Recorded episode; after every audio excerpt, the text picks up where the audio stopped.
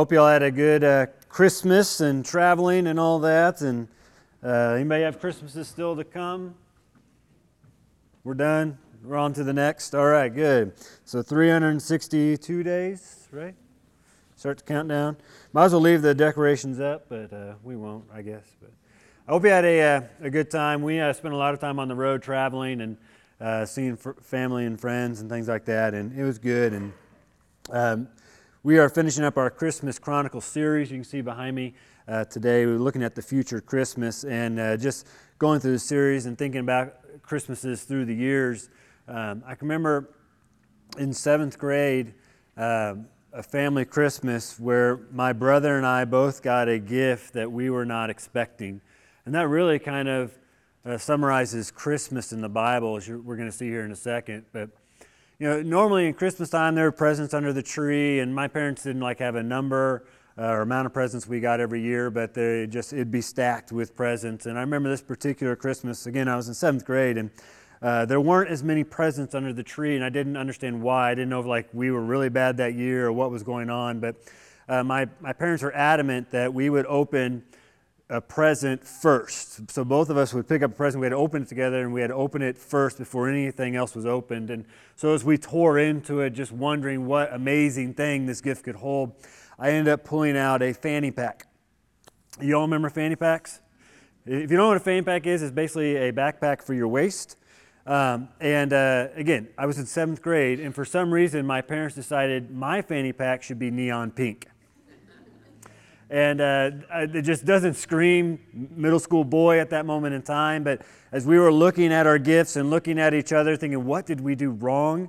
Um, it was then my parents said, okay, you're going to need these and for the next couple days because here in a couple days we're going to fly out of St. Louis and go to Orlando, Florida, and we're going to spend the week at Disney World.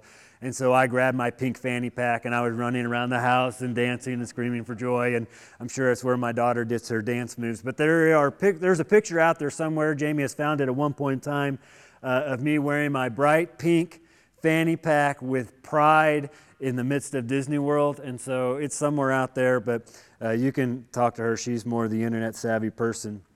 It was an unexpected gift, though. I mean, not just the fanny pack, but the fact we were going to go to Disney World. Um, and we were going to go to all the parks and spend the whole week there, and we just didn't expect that to happen. And I don't know if this year you got one of those gifts that were just an unexpected gift. It just blew you away, and you just didn't know what to say. Maybe you're overcome with emotion or whatnot, but those are incredible gifts to get, and that is, in fact, what Christmas is. If you look at the Christmas story, very few people were expecting Christmas to happen. I mean, Mary and Joseph, but they kind of had some inside information about what was going on, right? Uh, the shepherds had to be told by a heavenly host out in the field about what was happening in the nearby town of Bethlehem. It would appear uh, that the wise men were the only ones who had some sort of clue that there was something miraculous happening, and yet they didn't exactly know what it was for sure, and they didn't know where it was supposed to be going on, but they knew something was happening. Few expected the birth of Christ. And so, as we wrap up our series on the Christmas Chronicles, our focus this morning is going to be the future Christmas. And what we're going to be looking at is the second coming of Christ and the danger it is that we can have in not living in the expectation of it happening. So, we're referring to Jesus' second coming, which J.C. Ryle says is completely different than the first. The first time, he was born in a manger of Bethlehem in lowliness and humiliation. He took the very nature of a servant and was despised and not esteemed. But he will come the second time as the king of all the earth with royal majesty. And so we're going to be looking at two different passages this morning. The first passage is in Matthew chapter 24. If you want to make your way there in scriptures, we're going to begin in verse 36 here in a second. In Matthew chapter 24, uh, we're going to look at the, the danger of not expecting the second coming of Christ, the return of Jesus Christ. And then we're going to turn our attention to a passage in Luke chapter 2. If you have your scriptures, you want to put your thumb there or finger there, in which we find two individuals who are, in fact, expecting the Christ to be born, and they praise God. So we're going to learn from them how we can live in a sense of expectation for the second coming of Christ. But let's begin in Matthew 24. We're going to start in verse 36 and we're going to read through verse 44. And the word of the Lord says, But concerning that day, an hour no one knows, not even the angels of heaven, nor the Son, but the Father only. For as were the days of Noah, so will be the coming of the Son of Man. For as in those days before the flood, they were eating and drinking, marrying and giving in marriage, until the day when Noah entered the ark. And they were unaware until the flood came and swept them all away. So will be the coming of the Son of Man. Then two men will be in a field, one will be taken and one left. Two women will be grinding at the mill, one will be taken and one left. Verse 42 Therefore stay awake, for you do not know on what day your Lord is coming. But know this that if the master of the house had known in what part of the night the thief was coming, he would have stayed awake and would not have let his house be broken into. Therefore, you also must be ready, for the Son of Man is coming at an hour that you do not expect. Let's pray together. Father, I thank you for this day and this time of year. I thank you for the individuals who are here in this place. I thank you that you know them by name. You know the situations going on in their life. You know their worries and their concerns. You know their joys and triumphs. Father, we come before you where nothing is hidden. You know our lives. You know the things in our lives that need to be transformed and molded more into your likeness.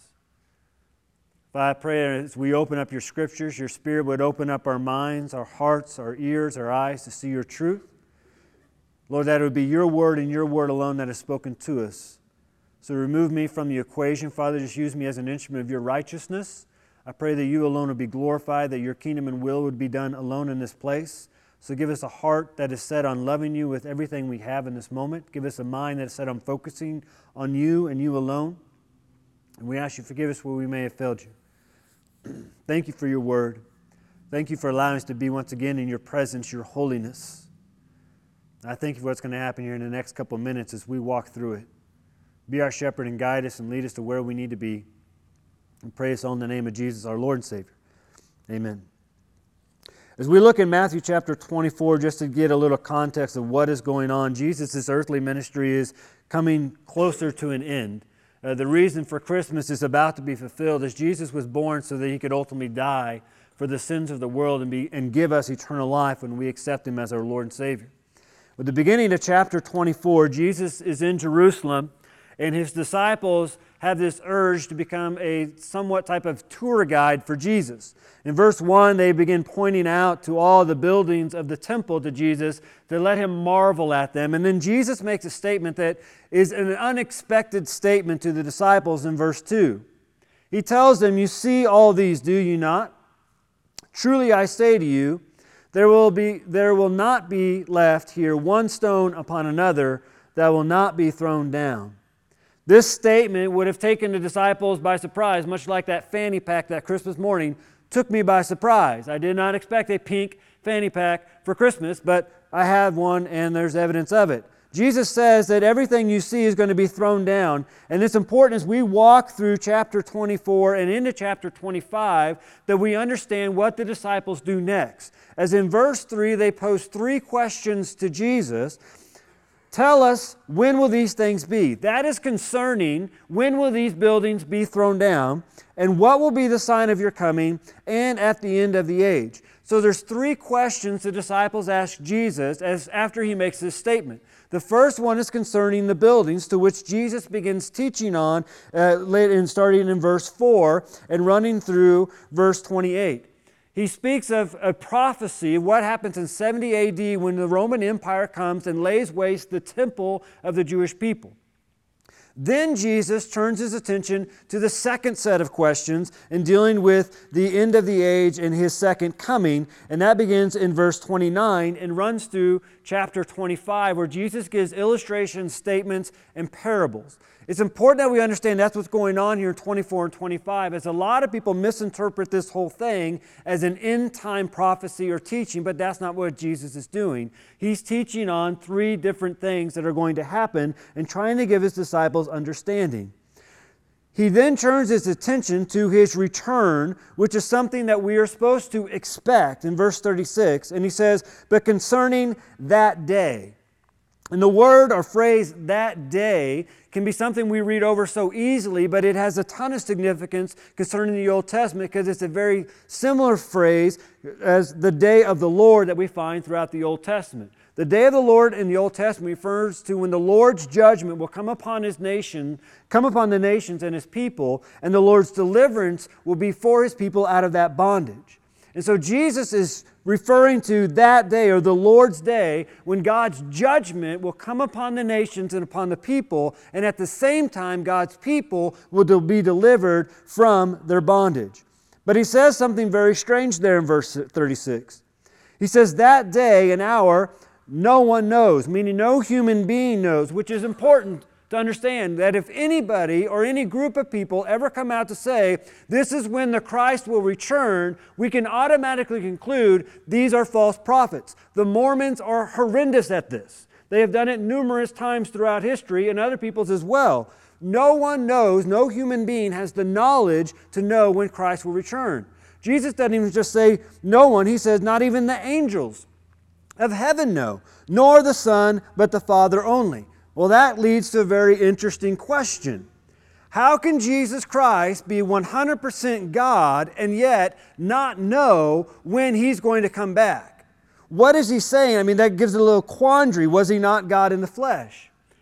Well, as I was looking back and studying, and I believe this is what is happening, what Jesus is saying. When Jesus became flesh, we believe he was 100% God and 100% man at the same time. I know that's 200% and it doesn't add up, but our math doesn't always equal God's math. Just start tithing and you'll figure that out. So Jesus says, No one knows except the Father, not even the Son. And what he's making a statement of is when Jesus came in the flesh, though he was 100% God at the time, he relinquished some of his godly power while he remained in the flesh. This is what, in fact, made him human.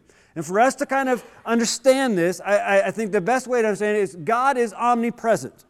When we say God is omnipresent, that means God is everywhere. He isn't just at Harvest Hill, He's at all the churches that represent His kingdom and His name. And so God is everywhere. He's all over the face of the earth. He's in China and Japan, He's in Stratford, He's in Missouri, whatever. Jesus was God in the flesh. But when we read through the Gospels, one thing we do not see is Jesus exuberating his godly power of being everywhere.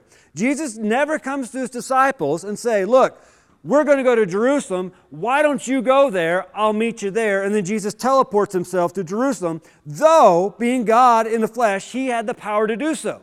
But he relinquished, he limited himself to the powers that he had within him. Instead, we find Jesus going on boats and walking and riding uh, animals to certain places because that was his human flesh. We also know that God is all knowing. Yet when we read through the Gospels, what we find Jesus doing as a teaching method is asking questions of people to clarify. Though I believe Jesus already knew the answer when he was asking, he was just trying to get the people to think, he still asks questions. We know God is all powerful. Yet we read through the Gospels and we see that Jesus becomes hungry, he becomes tired, he becomes sad, and ultimately he dies. So he relinquished some of his godly power while he was in the flesh. That doesn't make him less God, he just limited himself. This is what Philippians points out in Philippians chapter 2 verse 6 through 7. Though he was in the form of God, he did not count equality with God to be grasped, but emptied himself by taking the form of a servant and being born in the likeness of man. Jesus came as God in the flesh, but while he was in the flesh, he limited himself, he limited his powers while he was there and did not exuberate them all. This is why he says at this moment in time, not even the Son knows, only the Father. He's simply limiting himself at that moment. Again, if we have trouble understanding this, if you were to place LeBron James or some sort of super athlete and they're playing a game, let's just say LeBron James, playing a game of basketball with kindergartners, we would think LeBron James was the biggest jerk in the world if he showed his full basketball ability while playing kindergartners, would we not? So he limits himself at times. He allows kindergartners to steal the ball from him. He allows kindergartners to make shots on him. He allows kindergartners to dunk it on him because he limits himself. We do the same thing. Tristan has limited himself at times when I played golf with him. A couple years ago, we had a men's golf outing. Jason Morton and I, we were, we were on a team and we were winning, weren't we? Amen, hallelujah. We were winning against Tristan and his grandpa. And then we come to the 11th hole, and Tristan pops in his superpower and atomic fireball jawbreaker. And there's a time when you hit a golf ball, you know it's a great hit because it just whistles through the air. And when he hit off that tee, I told Jason right then there, we better hang on because he's coming. And I think he just had to limit himself for 10 holes just to boost the pastor's self esteem and self confidence. But we ended up losing because he started playing. We do this in our, t- in our own life where we limit ourselves. We do it with our kids and our grandkids. We don't show our full power, we don't show our full knowledge. We, we act like we don't know things at times. This is what Jesus does throughout his life. He controls his power, he shows meekness. And he limits himself. And so when he says, not even the Son knows, that's what he's saying. This is where I am right now, is I'm limiting myself to a, a knowledge I could have, but I'm not going to have at this moment. The point of this is not to know when Jesus will return, but to know he will return. That's what Jesus wants his disciples to understand. So he explains about what it's going to be like.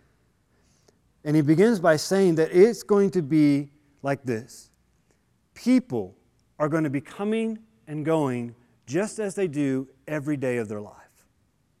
People are going to be going to work, people are going to be doing their normal habits throughout the day, people are going to be acting the way they normally act every single day, and that's when it's going to come. That's why when we try to mark the return of Christ like the year 2000 or 2020 or some other time, we can prepare ourselves. Jesus, no, no, no, no, no. You need to understand when you get back into the routine of your life, when you're doing the things you do every single day, that's when I'm coming. Are you going to be ready when I show up in that moment? And he points it out by saying there's two men in the field. One that's taken, one that's left. There's two, two women grading at the mill, one that's taken, one that's left. And he does not make the distinction between the two men or the two women, just the fact that there is going to be a distinction made. And in chapter 25, when Jesus gives three parables, he lays out what the distinction will be. But until then, people are working and they're doing the things they're supposed to do, which is something we all have to be aware of. That's what we're called to do. We're continuing to live out this life.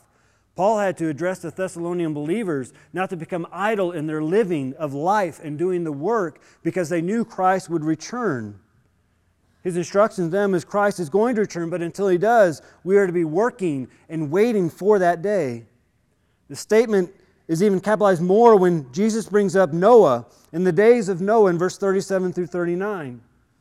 When you go back to that passage of Scripture in the book of Genesis, God comes to Noah and tells Noah, This is what I'm going to do. This is the judgment that is going to be coming. So start building a big boat, buddy. And what does Noah do? He knows God's judgment's coming. He knows the end is near. Does he sit down and become idle? No, he starts working on the boat. And so, because we know that Jesus Christ is going to be coming, we are to be working the means of salvation out of our life. We are to get to work for the sake of the gospel and the kingdom of God. But it's going to be in the days of Noah. People are going to be coming, going, doing whatever they feel they want to do and want to do. And so we are to live differently. Christ's final instruction is to capture how to live in the midst of the waiting. We're to live like a homeowner who knows that a thief is coming. And so he's going to stay awake because he knows that thief is coming. And that, that phrase to be broken into in verse 33 means to be dug into. Someone's trying to dig into your life, but you know they're coming. And what he's trying to capture here is we, as God's people, are to live expecting the unexpected, though we expect it. And it seems kind of weird, but we are to live expecting the unexpected because we don't know when he will come, but we expect he's going to come. And so that is to be the mantra of our life and what is to drive us in what we do. And so Jesus lays out three parables in chapter 25, and we don't have time to dig deep into every single one of them. Let's just get a few cliff notes. The first parable deal, deals with 10 virgins in verses 1 through 13. Five virgins were ready, five virgins were not. The overall theme is in waiting for Jesus' second coming, God's people are to be ready. The second parable begins in verse 14 and runs through verse 30 of chapter 25 and deals with talents. Three individuals who were given talents. Two of the individuals take the talents they've been given and they amplify them. They make them more. One individual hides them in fear of God, and he bring, has judgment judgment upon him. To which we learn an overall theme is in waiting for Jesus' second coming, God's people are to be continuously ready. The final parable deals with the final judgment in the sheep and the goats and the separating of those two in which Jesus expands what it's going to look like when God comes and brings all people before him and brings the judgment upon them. And the overall theme is that Jesus' second coming is that God's people are to be faithful. Each parable depicts that we are to be doing something in the midst of the life that we're living. We are to be different. We are to be an example to this world. And so, to emphasize this, Jesus makes parallel statements in verse 42 and 44 of chapter 24 about staying awake and being ready. And so, this where it takes us into Luke chapter 2 this morning. If you want to make your way there, Luke chapter 2, verse 22.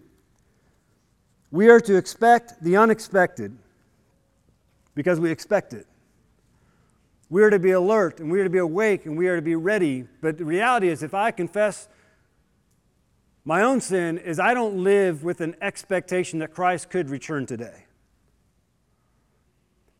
I don't live with the expectation that this place is not my home a lot of times in my life.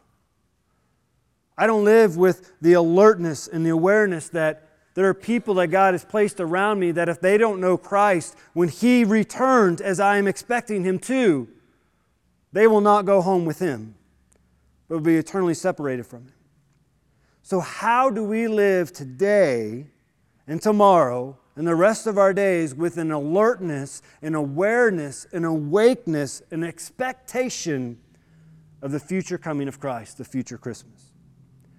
Well, in Luke chapter 2, beginning in verse 22, we meet two individuals who seem to be the only individuals who expected Christ to come the first time. We'll begin in verse 22. When the time came for their purification according to the law of Moses, they brought him, this is now Jesus, up to Jerusalem, they as Mary and Joseph, to present him to the Lord, as is written in the law of the Lord. Every male who first opens the womb shall be called holy to the Lord, and to offer a sacrifice according to what is said in the law of the Lord a pair of turtle doves and two young pigeons.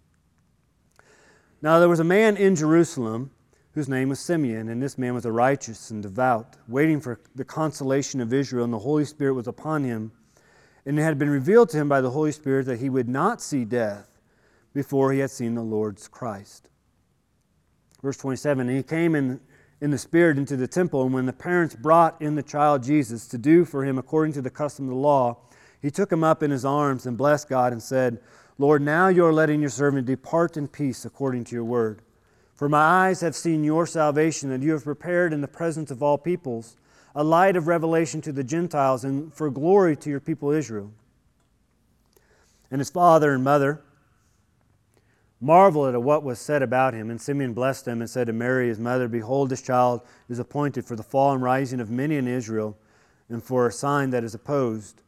And a sword will pierce through your own soul also, and so that thoughts from many hearts may be revealed. And there was a prophetess Anna, the daughter of Phanuel of the tribe of Asher. She was advanced in years, having lived with her husband seven years from when she was a virgin, and then as a widow until she was 84. She did not depart from the temple, worshiping with fasting and prayer night and day, and coming up at that very hour, she began to give thanks to God and to speak of Him to all who were waiting for the redemption of Jerusalem.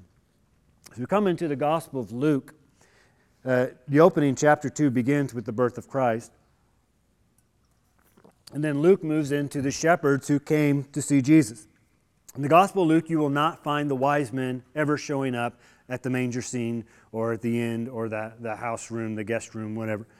That doesn't happen except for in, in Matthew's Gospel.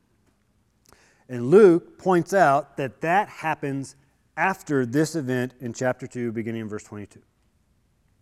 Because Luke is speaking about a time where Jesus would be eight days old. So here in Luke chapter 2, verse 22, we have eight day old baby Jesus.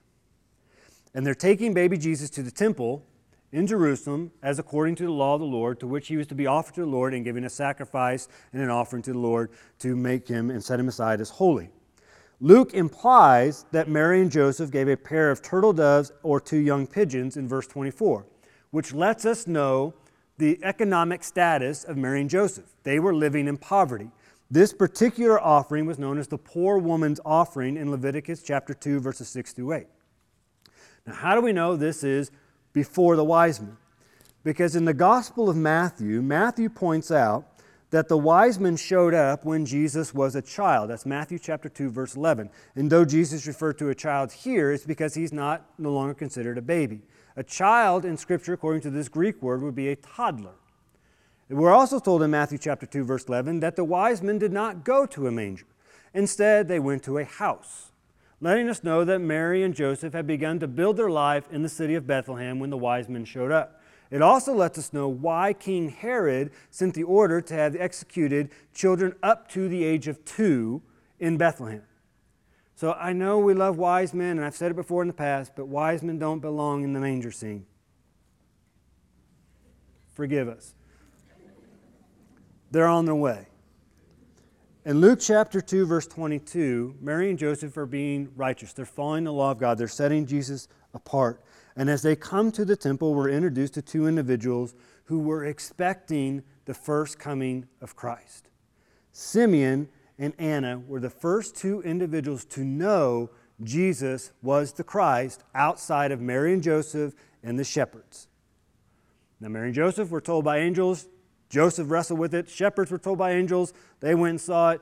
Outside of that, oh, sorry, John the Baptist in his mother's womb knew, but the Spirit was upon him as well. They're the first people who see Jesus without any other thing except for the Holy Spirit coming upon them, knowing this is the Christ. We're told the event happens in Jerusalem, which means Mary and Joseph had to travel to Jerusalem. And it's at the, at the temple where these two individuals are waiting, expecting, and ready for the first coming of the Christ to be revealed. And they have this knowledge of Jesus' identity. And what we see in the first coming in our preparation and how to be prepared for the second coming from these individuals will change us. Simeon and Anna were ready when the rest of the world was not. And they were at the temple, the place where the presence of God was believed to dwell, yet they're the only ones who recognize the Christ in Jesus. Some believe that Simeon is the priest on duty, but Luke never identifies him in such a way whereas he identifies Anna as a prophetess. All we know about Simeon is that he's a man in Jerusalem. He was righteous, devout, and he's waiting for the consolation. That word consolation in verse 25 means comfort. He's waiting for the comfort of Israel, and the Holy Spirit was upon him. To Jesus to be the comfort, even though he's only eight day old baby Jesus, would mean that he is going to fulfill the prophecy according to Isaiah 66 13 when he would bring comfort to all of God's people. The Holy Spirit being upon Simeon, as Luke brings out, is an Old Testament language in which it tells us that Simeon was playing the role as a prophet. So, what we have here in Luke chapter 2, beginning verse 22, is we have two prophets meeting the prophet, Jesus Christ. And they become so aware of it and what we learn, because they're in the temple and who they were, is that for us to be ready for the return of Christ, we must be in the presence of God and we must be connected to God. These two individuals were devoted to being where God was and where He was expected to be. They spent their days listening and waiting for God to do what only God could do. They were like us. They were not given a specific time to which the Christ would show up, but they waited in the presence of God, connecting their hearts to God in expectation that He would. They believed, no matter when it happened, that God was faithful to His word and He would do what He said He would do. In order for us to remain connected to God and be in the presence of God, then we must, we must, we must, as God's people, be in God's Word and be a people of prayer. We must.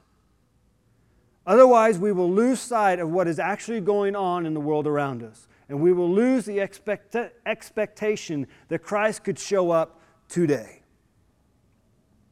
2019 could be the last year on this earth. Christ could show up today, this afternoon. The Simeon and Anna, they weren't just waiting around in the temple. Just as we aren't to just be waiting around in the world and waiting around in the church, We learn from them to be ready for the second coming of Christ. We must be expecting God. Do we live our lives in expectation that God wants to do something miraculous and wondrous through us? We are His ambassadors, Christ appealing through us, the Holy Spirit living inside of us. And God wants to use us for something beyond us.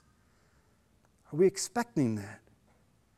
I love the psalmist's prayer, O Lord, in the morning you hear my voice, in the morning I prepare a sacrifice for you and watch. Other versions of Psalm 5 3 say, I direct my prayer to you, O Lord, and I wait in expectation. My confession is I tend to live my life as if this is where I belong. And this is the way things should be, and the way things are. When if I connect myself to the presence of God and the Word of God, I see this isn't even close to what God had in mind. And so I want to live in expectation. You turn to the book of Revelation, which I almost preached out of, but some people would have nightmares. Um, we find John receiving the revelation and declaration of Christ's second coming. If you're familiar with the book of Revelation and how John ends, once he's given this revelation and the declaration of Christ's second coming, it ends with this Amen. Come, Lord Jesus. Simeon and Anna were living a life in expectation that God was going to do something beyond what the world could provide. Do we live that way as God's people? That God is going to do something beyond what this world can give us. And they weren't just in the temple, they weren't just looking around expect- expectantly. We're told in verse 25 Simeon was righteous and devout. We're told in verse 37 that Anna did not depart from the temple. She worshiped with fasting and prayer day and night. These two were not idle, just as Jesus commands us in Matthew 24 not to become idle. But these two were continually seeking after God. So that's what we have to do is we wait for Christ's return. We must be living a life that is continually seeking after him. Seeking after him in his word, seeking after him in his creation, seeking after him with God's people in fellowship. For Simeon to be righteous and devout, he had to be seeking after God through the Word of God, which for Simeon was the Old Testament. For Anna to be worshiping through fasting and prayer meant she was seeking after God to do something miraculous in her life, which this world could not provide. They were living in the midst of the promises that come out of the book of Jeremiah. Where the Lord says, You will seek me and you will find me when you seek me with all your heart. And I will be found by you, declares the Lord. And I will restore your fortunes. I will gather you from all the nations and all the places where I've driven you, declares the Lord. Isn't that what we want? To be found by God and to be gathered by God away from all this mess. God promises in word in Proverbs 8:17, "Those who seek me diligently find me." In Deuteronomy chapter 4, verse 29, there's a promise that if we seek after God with all of our heart and with all of our soul, guess what? We will find God. Perhaps we come to this time of year just so frustrated and so worn out because we've been seeking after the wrong things. But to seek after God will give us our only fulfillment. When Simeon and Anna sought after God, they met God in the flesh. And their spirits, despite being under the same bondage as their fellow Jews under the Roman Empire, their spirits were lifted. Their circumstances did not control their emotional, spiritual response. Which leads to the next thing we see with them. To be ready for the coming of Christ, we must be worshiping God. They weren't just looking around, they were worshiping God. They weren't worshiping an idea of God, they weren't even worshiping the place of God, which the disciples were in Matthew 24. Look at all these buildings. They were worshiping God because they knew God had been faithful in their past, and so God will continue to be faithful in their present and into their future. And here's the thing they were in the midst of the wait. And isn't that the hardest place to worship God when you're in the midst of the wait? Waiting for God to do something, waiting for God to show up, waiting for God to do something specific in your life, and you're sitting there waiting. What we learn from scriptures is waiting on God can hinder our worship, but it shouldn't. It should heighten it. Because we know God is faithful. We know God is true to His word. We know God is working all things out for His good. And we may not see it, we may not feel it, we may not be experiencing it within the wait, but we cannot allow the weight of the wait to hinder our worship. We must continue to worship. So God tells us throughout Scripture, Psalm 56:10, be still and know that what? I am God. He says, And those who wait for the Lord shall renew their strength. They shall mount up like wings like eagles. They shall run and not be weary. Well, there's a nice verse if you're going to start exercising in 2020. You shall run and not be weary if you're waiting for the Lord. That'd be nice. They shall walk and not be faint. Reality is, we're all in a period of waiting on God. We're waiting on God to fix this mess that we live in. But you may be waiting on God right now to do something very specific in your life, to fix a problem, to heal someone. Do not let the wait hinder your worship. He is worthy, He is faithful. Simeon and Anna had been waiting and waiting and then they worshiped God because God showed up according to his word, verse 29 of chapter 2. It wasn't according to Simeon's hopes, it wasn't according to Simeon's dreams or Simeon's timeline or Simeon's plans. It was according to God's faithful and true word. Final thing we see is to be ready for the coming of Christ, we must be living for God. Simeon and Anna weren't living for the world, they weren't living for the people around them, they weren't living for the temple, they were living for God. In Matthew chapter 25, when Jesus gives the three parables, it captures this truth that people living for God will be ready for God.